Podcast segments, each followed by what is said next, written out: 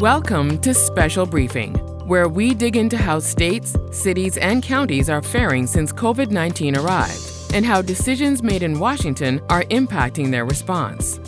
We're brought to you by the Volcker Alliance and the University of Pennsylvania Institute for Urban Research. And now, please join Special Briefing.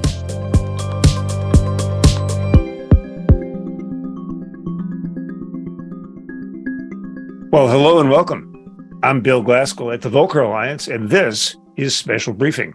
I'm joined by our co host, Susan Wachter of the Penn Institute for Urban Research. Hello, Susan. Good morning, Bill. How are you? Good.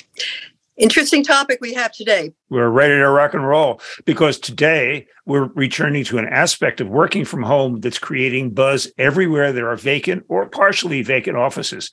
How do you convert those buildings into housing to revive flagging downtowns and protect city tax revenues? We certainly see this happening in Manhattan's traditional financial district, now rechristened as FIDI, where a Whole Foods, of all things, has suddenly taken root at the base of the former Bank of New York Tower at the corner of Broadway and Wall Street. Who would have thunk it? And while there may still be bankers living in the condos above, chances are very good that they're also up there working from their apartments, at least part of the time. Now, we'll hear all about that in a moment, but first, a few quick words. We're coming to you live on the Volcker Alliance and Penn IUR websites and also on the Special Briefing podcast. As usual, we've taken your questions in advance and we'll get to them in the second half. And of course, special briefing is made possible with the generous support of the Volcker Alliance, members of the Penn IUR Board of Advisors, and the Century Foundation. Our thanks to you all. So, as I said, let's get down to business. Leading off our great expert panel today is New York City's Deputy Mayor for Economic and Workforce Development, Maria Torres Springer. She's spearheading the Adams administration plan to turn those empty offices into housing, especially affordable housing. We're really honored and thanks so much for joining us today, Deputy Mayor. Along with the Deputy Mayor, please welcome a frequent guest to these mics, Professor Stan Van Nieuwerburgh of Columbia's Business School here in New York.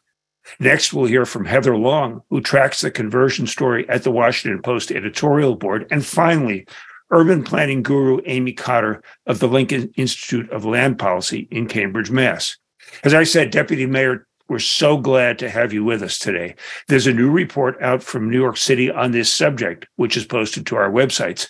So tell us, please, tell us all about the conversion plan and what it will take to make it work. Well, good morning to everyone. Thank you, Bill, and thank you to the Volcker Alliance for having me this morning Thank you, Susan. I am so thrilled to be part of this conversation about this opportunity that I think many cities, many municipalities across the country really have at their fingertips, which is to revitalize downtowns through the conversion of vacant office space into homes, homes that are desperately needed from every corner of our country, given the housing crisis that this country is facing. I thought I'd start by uh, talking first about why it is important to us to revitalize our downtowns, our core employment hubs, and to address this issue of office vacancy, and then turn to exactly how it is that we are going about doing that with partners here in New York.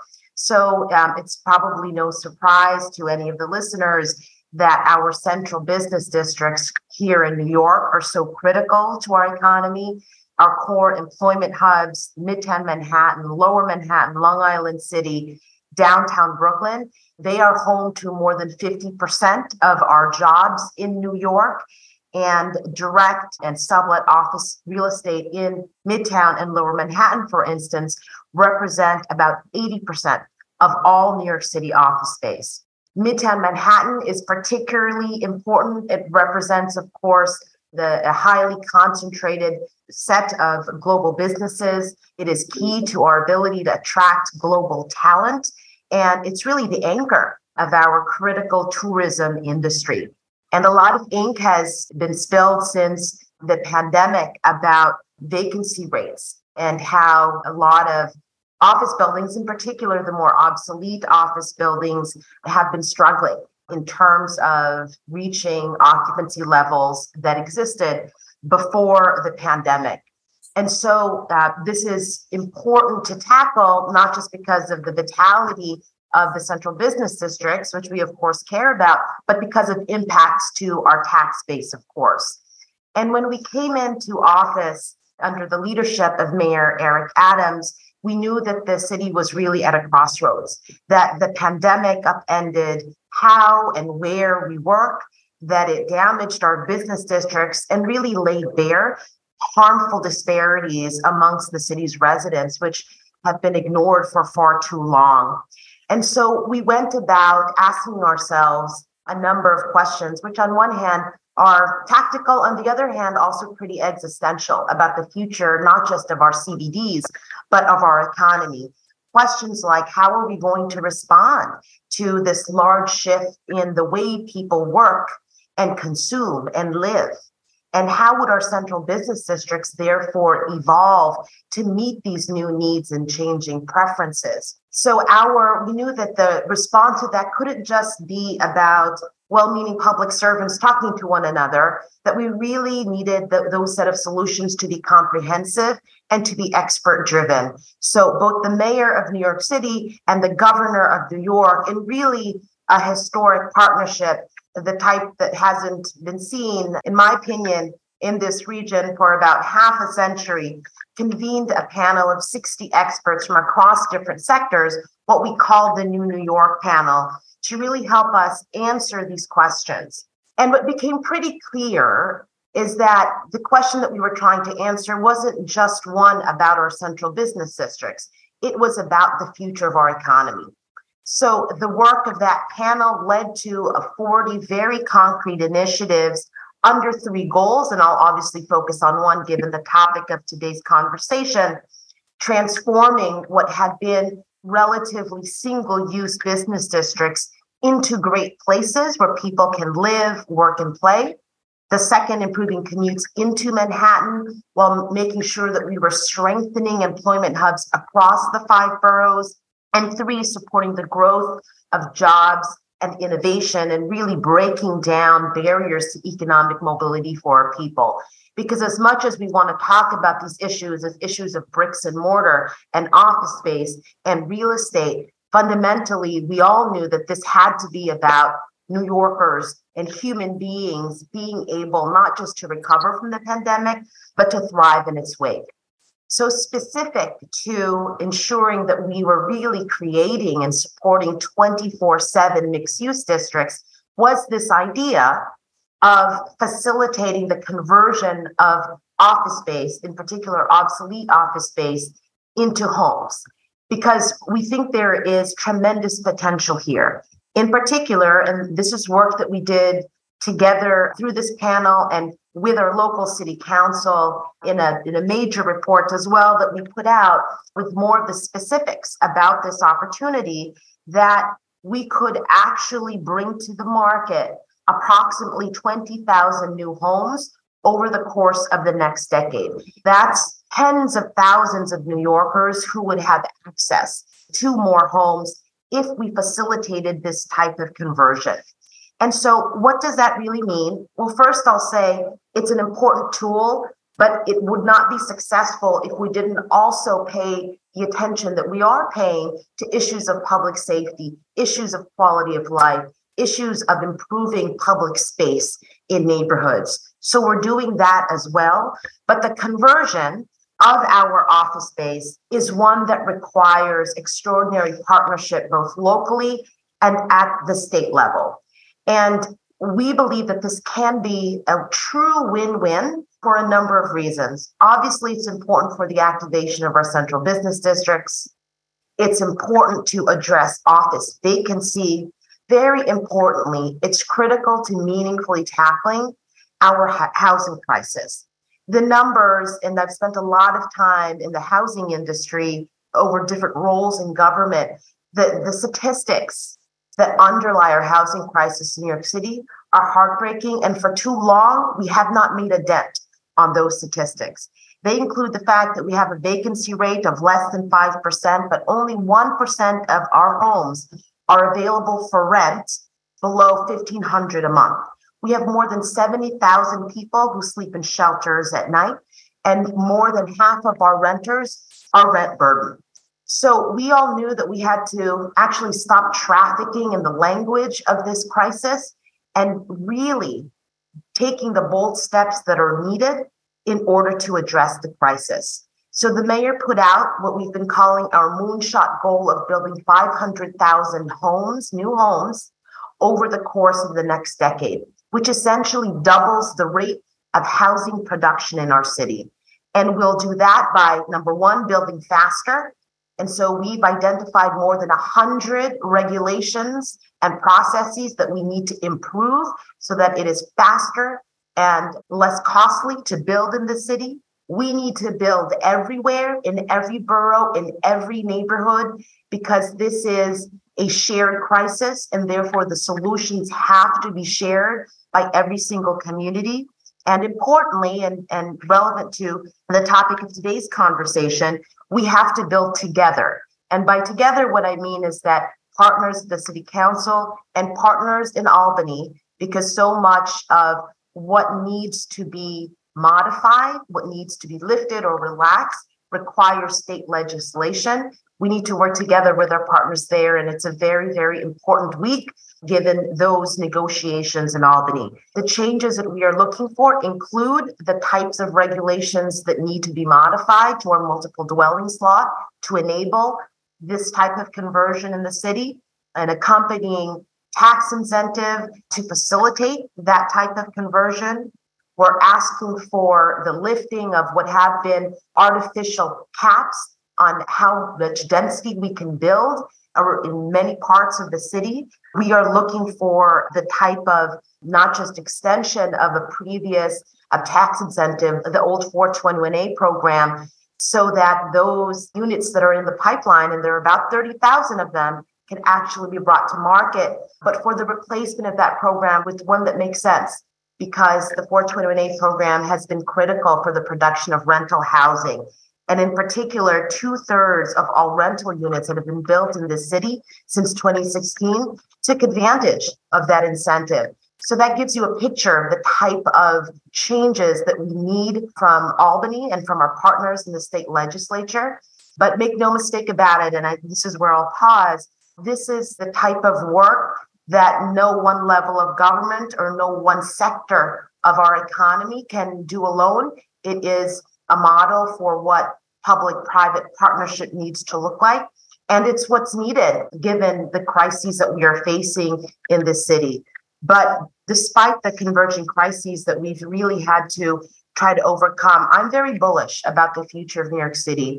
You know, at different points in our history, we made choices. And by we, I mean policymakers, civic leaders, the business community. We made choices that changed the course of our history the lives of our people, and the fate of our industries. And we're at that point again today where we have to make those courageous choices so that um, we're able to, as I mentioned earlier, not just recover from the pandemic, but really thrive in its wake. And so I hope that's helpful to give a little bit of an overview of the work that we are doing here in, in New York City. And again, I appreciate um, the time and space here to talk about this critical work. Thank you so much, Deputy Mayor. Stick with us. We're going to turn to Stan Van Nieuwerburgh, who tracks the economics of all this. And we're at a kind of a, a rocky time, especially as far as banks go and real estate financing. So, how realistic is the mayor's plan? And what do you see happening in the next few years? Thanks so much, Bill. Thanks a lot for having me back. Like you said, I think the office market in the US is in a pretty tight spot. And sort of the way I view it is there's a perfect storm brewing of three headwinds. One is much higher long term interest rates. They've moved up by about 200 basis points relative to the averages we had in the five years before the pandemic.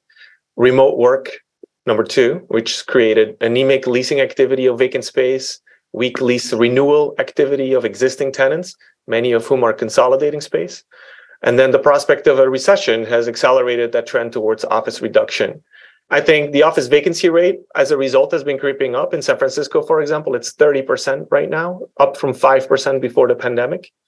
And net effective rent levels are weakening uh, because of this general weakness in the office market. So, you know, prospects for normal rent growth levels that we would that we used to enjoy in office are, are dim. And you know, to add insult to injury, the incidence of non-payment of rent may be rising if indeed we are hitting a recession. The third headwind I see is transition risk from green uh, building legislation.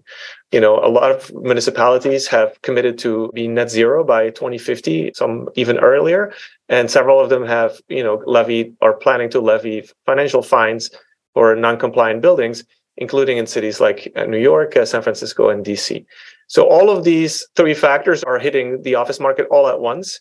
They're hitting all of the office market, including the very best offices, the class A plus space, but they're hitting the class B and class C older office stock much harder. So, sort of according to a simple pro forma model that I've been working on in the last few days, these sort of headwinds combine to reduce the value of a generic class B office building in Manhattan by about 70%. Okay, so that's a big number. Uh, 40% of that is just coming from interest rates alone without any cash flows.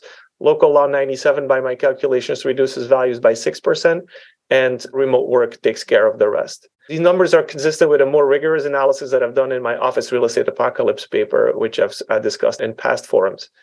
So all of that is before the banking crisis, before which, which I believe that you know because it's regional banks that are so central to the commercial real estate finance ecosystem, you know, the trouble in the regional banks will spill over to commercial real estate, and my mind will lead to a credit crunch.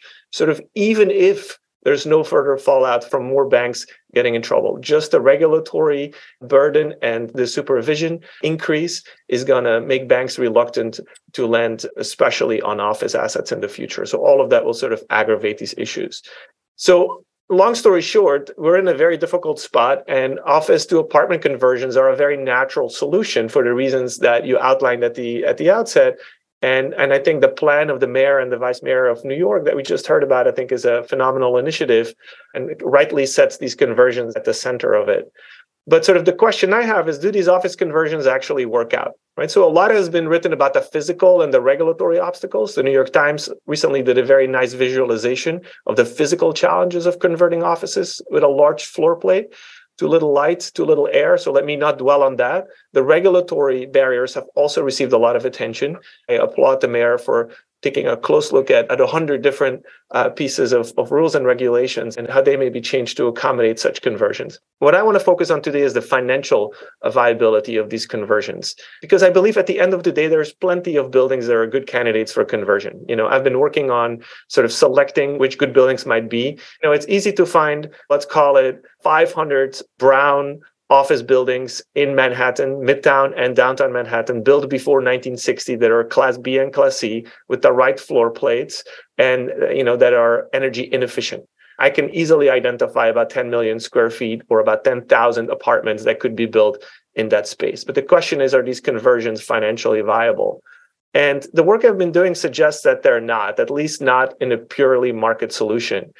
And that's somewhat surprising because, you know, in these conversions, what you're effectively doing is you're taking an asset that maybe collects $4 in rent per square foot per month in a Class B office building, and you're turning into a beautiful green apartment building that collects maybe $8 per square foot per month, twice the amount, plus enjoys stronger rent growth, plus enjoys lower vacancy, plus enjoys energy cost savings from running the building, plus doesn't get hit by local law 97 fines plus gets favorable construction and permanent financing from lenders that are eager to make sustainable loans, plus de-risks the investment, and still the numbers do not work, even if you can buy the property at a 70% discount from pre-pandemic valuations. Now, why is that? Well, because it's expensive to do these conversions. You know, about $400 per square foot, because financing has become very expensive with higher interest rates. And so ultimately, the numbers don't end up working out. You can earn about a 7% IRR by my calculations for a typical conversion project, but that's not enough given the risk of such a, a, risky project. And so, what do we need to do? We need to bring in the government to help subsidize this. And I think there's a precedent for this. 421G in 1995 was sort of a very similar program that had property tax abatements to stimulate conversions. About 12,000 apartments were built in the mid to late 1990s under that program. And uh, we could do this again, you know, sort of a modest tax abatement. Think about it as a property tax rate that gets lowered from three and a half to 2.6% would be enough to make the numbers work out. Or you can have sort of a tax abatement at sort of pre redevelopment levels for a few years that would also do the trick right? So I think there are sort of easy financial solutions. Mm-hmm. And make no mistake, this is a win win for the public and the private sector. We turn the corner and start building much needed housing. At the same time, the government will generate a lot more tax revenue from this because the tax revenue is going to be falling dramatically from these old office buildings that are losing value right so once we market these buildings to market over time tax revenue new york city is looking at much lower tax revenue from these office buildings and so replacing that with a better tax revenue stream in an apartment is smart policy. So in short, let me stop here. There's basically lots of properties that are good candidates and they're economic models that can work, but a pure market solution will not do the trick. The numbers just don't work out. So we need to work together, public-private partnership to make this work. And you know, maybe the federal government comes in here as well. There's a $22 billion EPA fund under the Inflation Reduction Act that, in my reading, could potentially be tapped to subsidize some of this brown office to green apartment conversion as well. So that's another good source to look at. Thanks, Dan. The, the, numbers are fascinating, and that's what our audience has been asking about. So you've hit it right on the head, and I'm moving to Wall Street right away.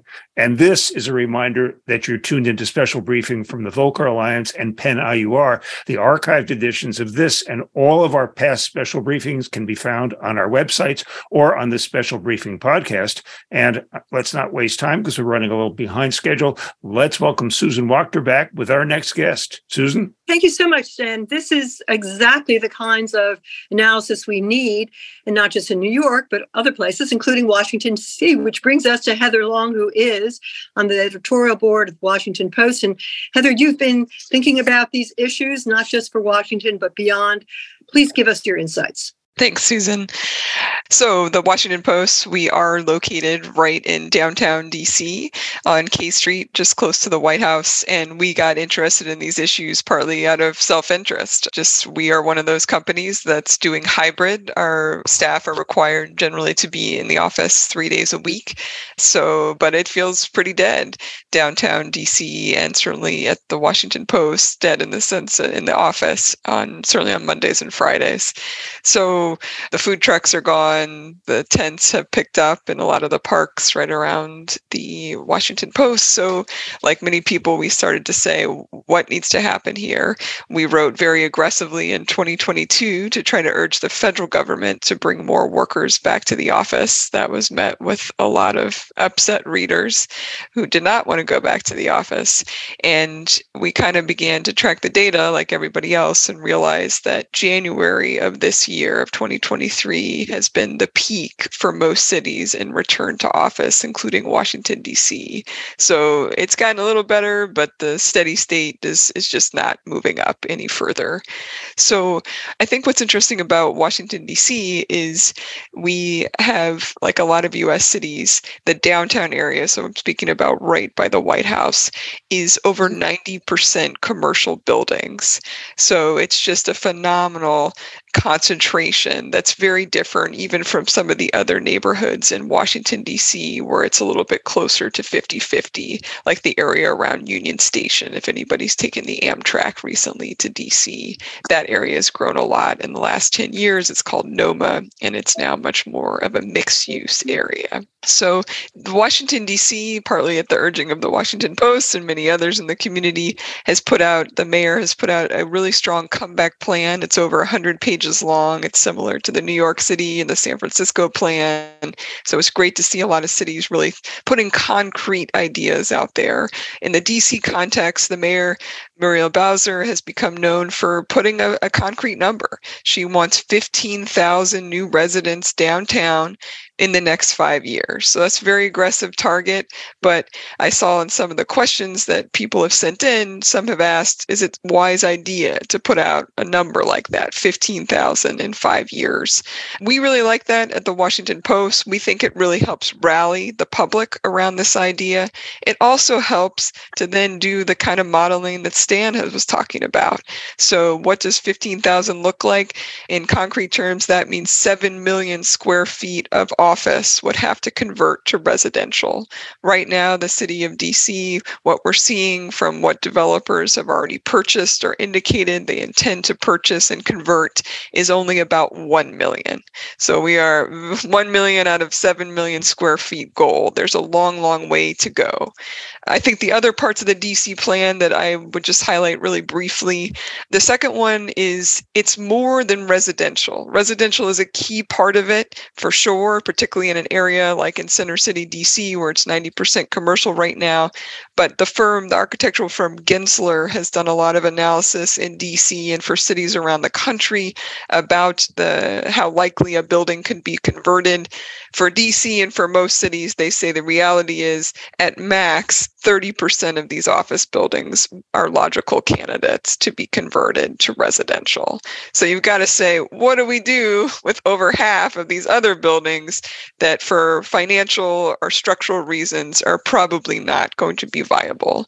DC is really lucky because we've seen huge growth in universities. So I think cities around the country are looking also for what can these anchor institutions do beyond apartment buildings. For us, we've seen huge growth from John Hopkins University is renovating a huge museum right between the White House and Congress. The old newseum for the media, news media museum that failed is now being converted by Johns Hopkins. We also have Georgetown and GW universities who are kind of the other side of downtown, and they have been expanding their footprint as well.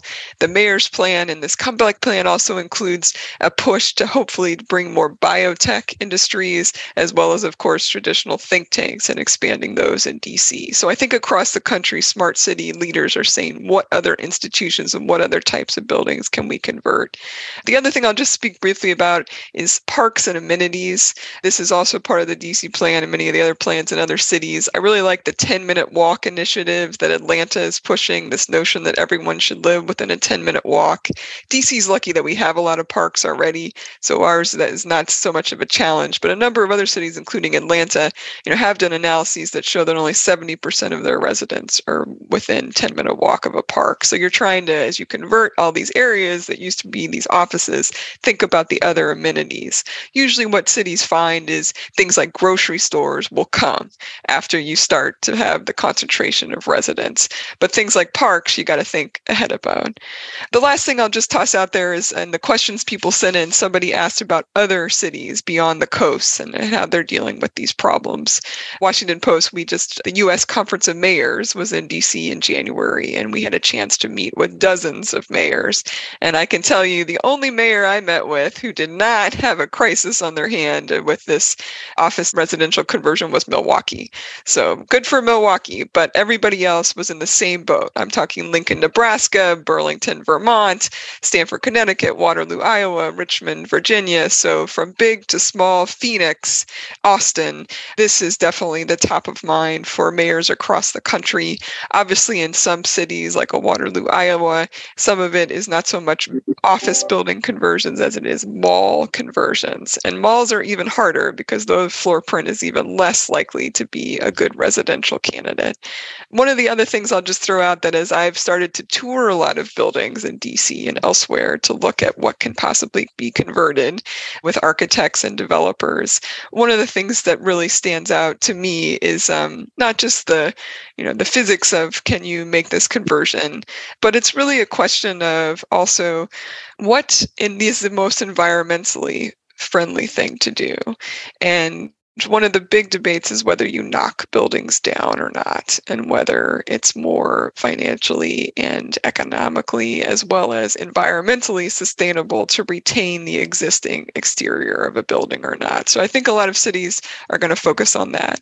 Um, lastly, on the tax abatement side, DC has put out an initial tax abatement plan, which would be similar to what Stan was outlining for New York. It would be a 20 year tax abatement. However, that would come with the need to do 15% affordable housing and about a third a requirement to hire local contractors.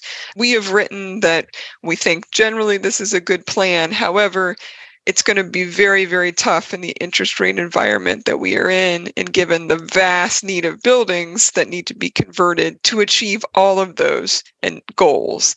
I've talked to many, many developers, certainly in the DC context, and the vibe that I am getting, having looked at many of their spreadsheets on how make different buildings converted is they can definitely do affordable housing. Sure, they would prefer to do 8% affordable instead of 15, but there is a number on affordable housing that is very doable. They know how to model that. They know how to make it work.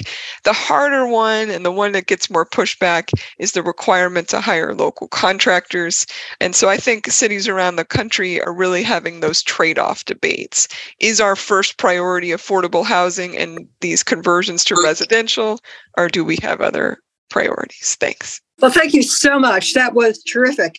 And now we are turning to Amy Cotter of the Lincoln Institute of Land Policy. And Amy is absolutely in your wheelhouse what happens to taxation and taxation on land and tax abatement. Us your thinking on this overall issue and how what are the ways forward? Sure. Thank you, Susan. I want to thank Susan and Bill and everybody who's helped to produce today's webinar. And, you know, my fellow panelists have offered a lot of fascinating insight, and I, I hope to build on and build on their remarks. The Lincoln Institute does have a long history working on property taxation. I bring a more urban planner's perspective to the work and work in cities.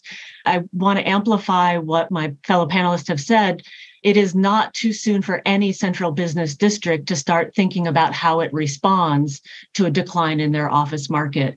And I would suggest that the first things they can do is to avoid deterioration and further um, destabilization of the districts in which there is a, a, preponderance of office uses, regardless of hopes or plans for the reuse of the buildings. Uh, you know, we've heard it's not always going to be housing by dint of feasibility.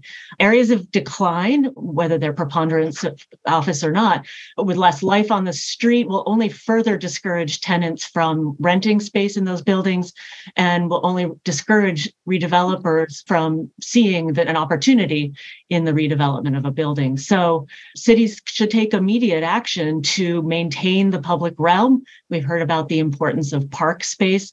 We've heard about New York, Boston, San Francisco. A lot of cities are activating those public realms and bringing people to places that might otherwise be desolate all times of day. I think there's also opportunity to help provide tenants and activate vacant first floors that might be a good way to support otherwise struggling small businesses, the number of which really exploded during the pandemic. I think cities can also connect with those building owners, building managers. There needs to be open communication and understanding of the struggles that the existing building owners and managers are facing. They need to be supported in their maintenance of those buildings. They need to be held accountable for the maintenance of those buildings so that they don't contribute to deterioration of the district writ large. As the city is forming those relationships with building owners and managers, I'd encourage them to think about the ways in which they can support the transformations that are needed. They may find themselves in a facilitation role, which I think is actually a very good position for the city to take, facilitating matchmaking, even, or simply an understanding of the flexibility that they need to bring into the role in order to make a new life for historic or somewhat obsolete areas. As those cities contemplate a way to transform blocks, cities, they need to find formal and informal ways to be flexible. We've heard some ways in which the cities on the call and otherwise are doing that, but diversifying the uses in a place, whether it's by bringing in housing or other uses, is essential and facilitating innovation, creativity, and yes, deals between the private sector and existing landowners are critical. Calgary has done that with what they call a downtown strategy team that works closely to not bend the rules, but to think and embrace flexibility as they achieve city objectives in different ways, in ways that often allow developers to find ways that they can accomplish city objectives without the prescriptions and in ways that help make the economics work better. For cities that want to diversify their office stock, the first thing to do is make sure that it's allowed, make sure that uses other than office are allowed. And there's already a pendulum swing away from single use Euclidean zoning districts in cities across the US. But if, if you don't already allow mixed use in your central business district, the time has come to look into doing that. It may not take a full formal rezoning process to do that. It could be that there is an overlay district or a special district that could form to do that. Other ways that cities can take steps to allow flexibility that can expand the buildings that are eligible and improve the economics for developers are, as we heard in New York, improve floor area ratio limits so that they're not as restrictive.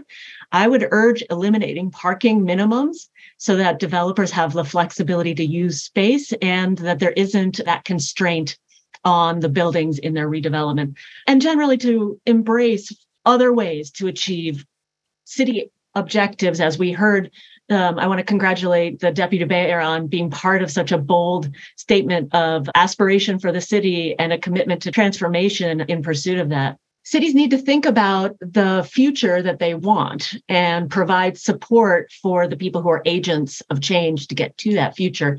That could look like providing technical assistance and capacity building opportunities to expand the developers that are equipped to support what can be often complicated financial deals to redevelop downtown parcels. Not only can that provide greater number of developers who are enriching the competition for such opportunities, but provide more equitable access to those opportunities to people who may not resemble the traditional developers cities need to facilitate the development of units that are most needed when you're thinking about housing. Families and work from home professionals need more bedrooms. They need that space to provide for their families and their means of, of making a living. So that supply needs to have sufficient bedrooms and provide, for example, space for childcare that I know is a, a critical objective of New York as well. They also, you know, I mentioned eliminating parking minimums. Units should not assume that there is going to be car ownership among the tenants or the residents in future units. That not only overlooks the highly connected advantaged location that is typical of central business districts where transit is almost always readily available, but saddles occupants and developers with the cost of an unneeded amenity in parking. Finally, my current title is the Director of Climate Strategies. I'd be remiss in not taking a moment to talk about resilience and some of the environmental considerations brought in by my previous speakers. Think about this as future proofing your central business district, whether putting solar panels and energy efficiency measures into place are required or simply demanded by the market, they help to provide, for example, power backups in the case of power outages or lower energy costs for occupants of the units. They help to make buildings more resilient in the face of, for example, flooding that only stands to increase in the face of sea level rise. We heard about the push for reuse of buildings from an environmental perspective. The National Trust for Historic Preservation's Research and Policy Lab has concluded that it can take eight to 80 years for new energy efficient buildings to overcome the negative climate change impacts that were created during the construction process. So that's not a small factor to consider as you contemplate the energy efficiency. Finally, I want to emphasize a point that has arisen in our conversation, and that's the essential aspect of state city partnership in all of this. I don't know if it's fully appreciated just the degree to which cities are a creature of state government. Their latitude to act in ways that we've been calling for in this conversation is really only so far as it is allowed by state governments. States set the sources and the rules by which cities can raise revenue, by which they can use redevelopment tools such as zoning flexibility. And so that fiscal relationship and that partnership is really an essential aspect of redevelopment of downtowns. And uh, states should recognize that their fortunes are tied up in these cities as well. That's terrific, Amy. Let me ask you a question to get back to some of the themes that you were talking about with a little bit more specifics. And that is that cities and office owners are obviously under various regulatory regimes. What's the low hanging fruit to reduce the regulatory burden to be able to most easily take advantage of the need for housing and also the need to deal with all this vacant office space? And I'd like to turn that to all our panelists, but perhaps start with you, Amy. I'd be happy to offer some thoughts. I think that creating housing through conversions is a different animal than creating housing from scratch, from whole cloth. And I think that there's an opportunity to enable that housing to be developed out of an existing building, after all, perhaps as of right, without complicated development reviews that bring discretion on a parcel by parcel basis. Perhaps there's an opportunity to exempt environmental reviews for situations of office conversion when the prior use is as benign as the subsequent use. So I'd suggest that there's a way for cities to reduce the regulatory hurdles that aren't as necessary. You know, we, we want to make sure that health and safety is protected, but what is actually required in order to ensure that protection in the case of a conversion to housing from office, for example. That's very helpful. Thank you, Amy. Heather, you were talking about burdening with additional but very good goals, but perhaps that would stop us actually getting more housing.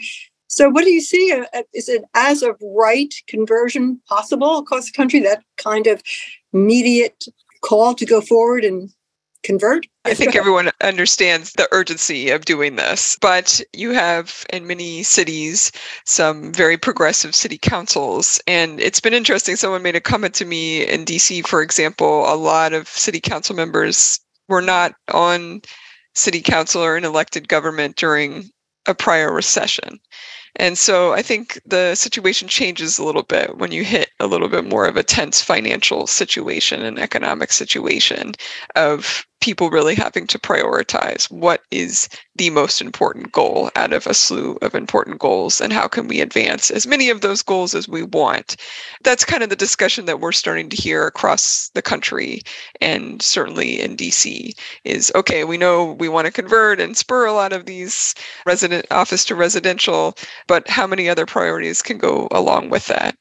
So i'll stop there Thank you very much. Very useful. So what you gave us the daunting economics. Do you have a highest level of regulatory burden that would be the first to reduce in your view of what would make this possible, or just the economics too daunting and it's just not regulation, it's going to a tax incentive? I think there's an intersection of the economics and the regulation. In particular, the faster the regulation, the mm-hmm. less time it takes to build. And so literally in this case time is money. So if you could do you know a, a building process that takes two years instead of four years that's going to meaningfully improve the economics of these development projects. So what my co-panelists were mentioning as of right development maybe suspension of far limits suspension of the traditional ULURP process I think would all help to speed up this process tremendously. Let me just throw in a question for the deputy mayor following that up zoning changes. There's been a push among some of the midtown landlords in, in Manhattan, for example, in the garment district. You've had a lot of hotel construction in that neighborhood where my father had a, had a factory once upon a time. So we've got a, a, form of residential development, but not really. A lot of those brown buildings are in Midtown. You know, you see other cities with post industrial districts. How do you get the zoning changed so to allow these conversions? It's two things. It's a matter of policy and it's a matter of politics. So interestingly, for the M zones in Manhattan as part of the mayor's state of the city.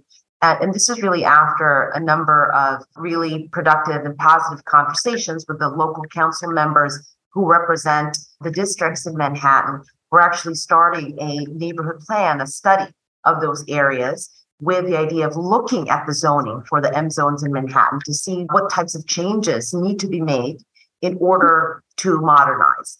And that's the type of conversation which is both policy and politics across different areas of the city. It's always has to be a matter of balance, Bill, right? So it's we have to protect and encourage and grow industrial jobs and job centers, but make sure that our zoning allows for that to happen while ensuring that we have the tools and we are clearing the way from a land use perspective to address the housing crisis. Now, here's the good news is that despite what might be written in the press sometimes, and it's it's always more entertaining, I think, to talk about where the battles are with local elected officials. This is a rare time, at least since I've been in public service, where there's extraordinary alignment, I would say, between the mayor of New York City, the city council, and the governor of New York about needing to tackle these issues in a very urgent and courageous way. We might differ on the specific tactics exactly what the timing needs to be. But I think everyone agrees that we can no longer postpone the types of actions that help propel the recovery and at the same time tackle a crisis that has for too long gone unabated. May I ask a follow up question for, for you and everybody? Because the, the issue came up. You know, we have just an absolute avalanche of federal funding for infrastructure in the infrastructure bill, the, the Inflation Reduction Act, the CHIPS Act. You name the project, it probably has some possibilities. So, how do you get some of this federal infrastructure money diverted or channeled rather into housing construction, especially this kind of housing construction?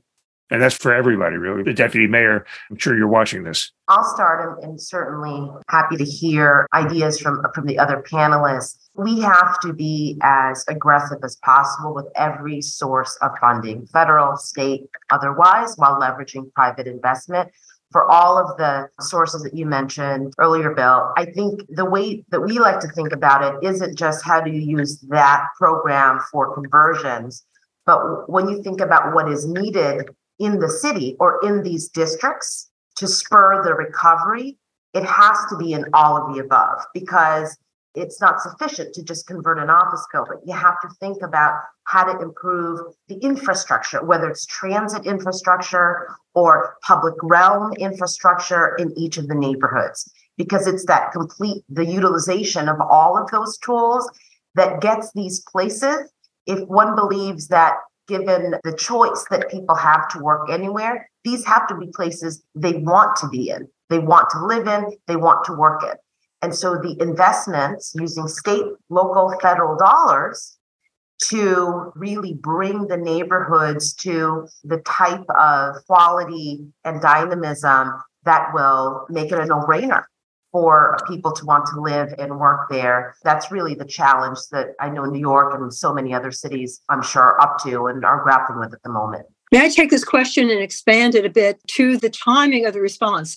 It sounds to me, and Bill, I address this to you as well, is that the accessing these funds is, is a matter of moving pretty quickly, even though the funds will be available for a number of years, having plans in place to focus them where the need is greatest.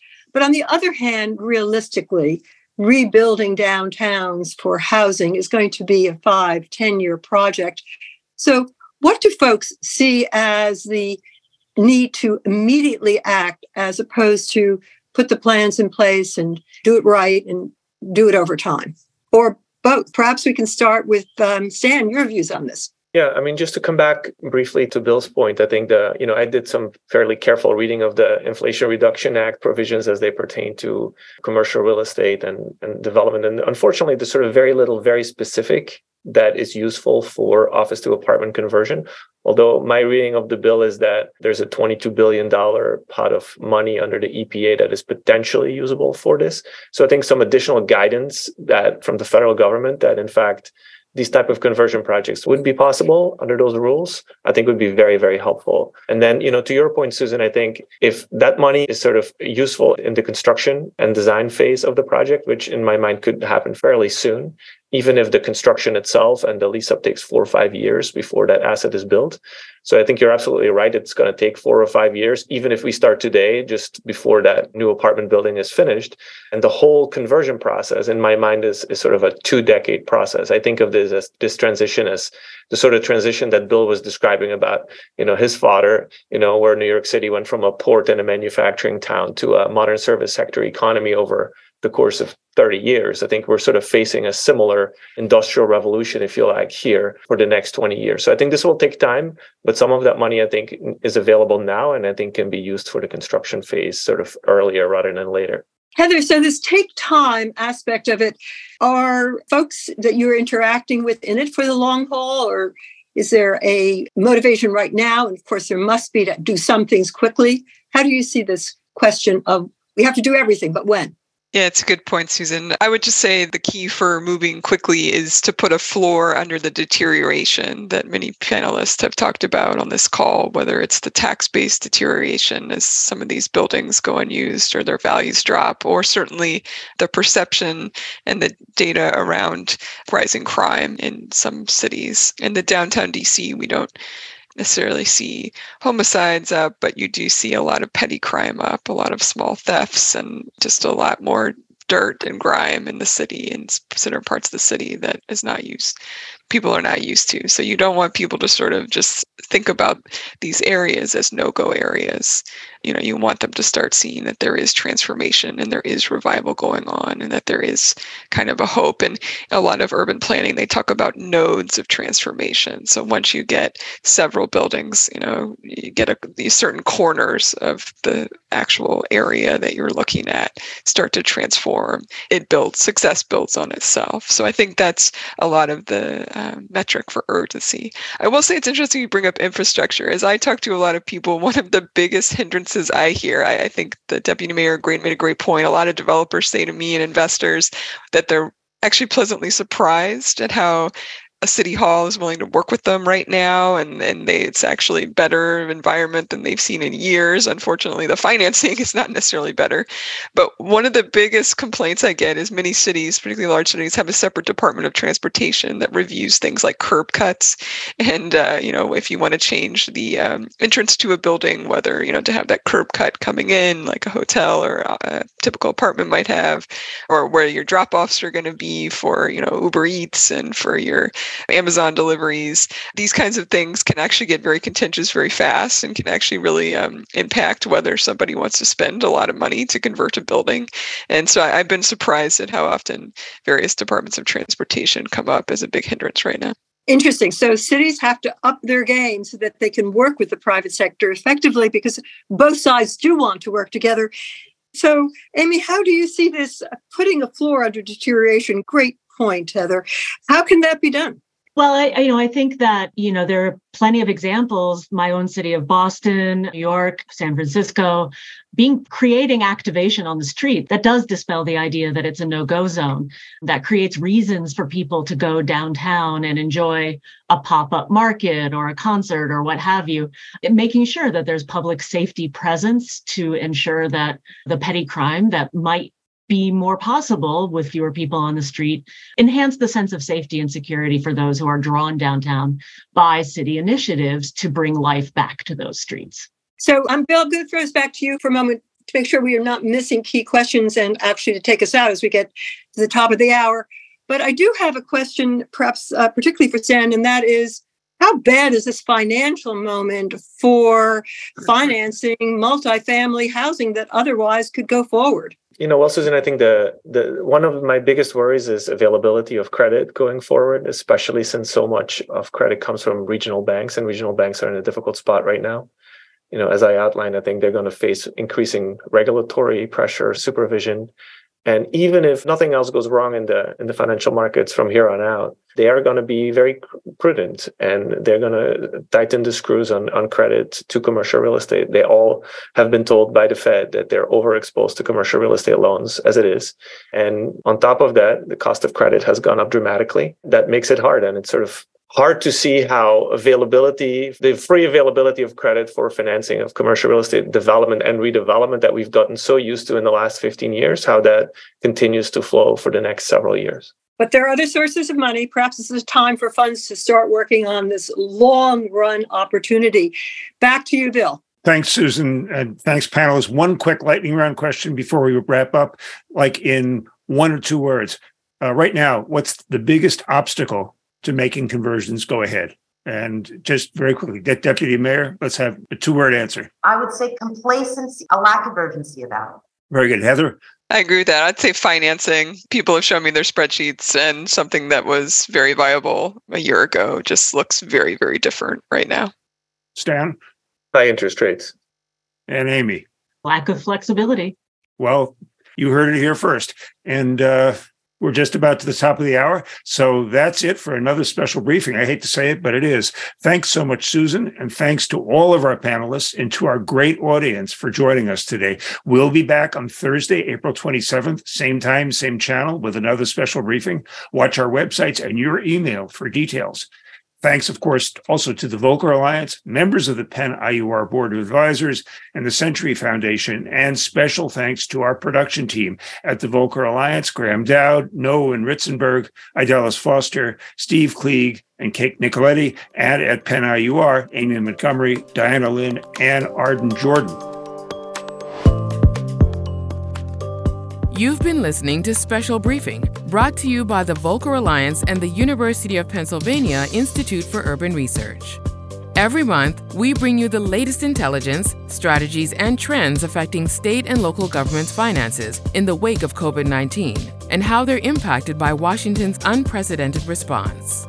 Visit the Volcker Alliance and Penn IUR websites to learn more, stay up to date, and dive deeper into these critical issues. And be sure to subscribe here or wherever you listen to your favorite podcasts so that you'll never miss an insight.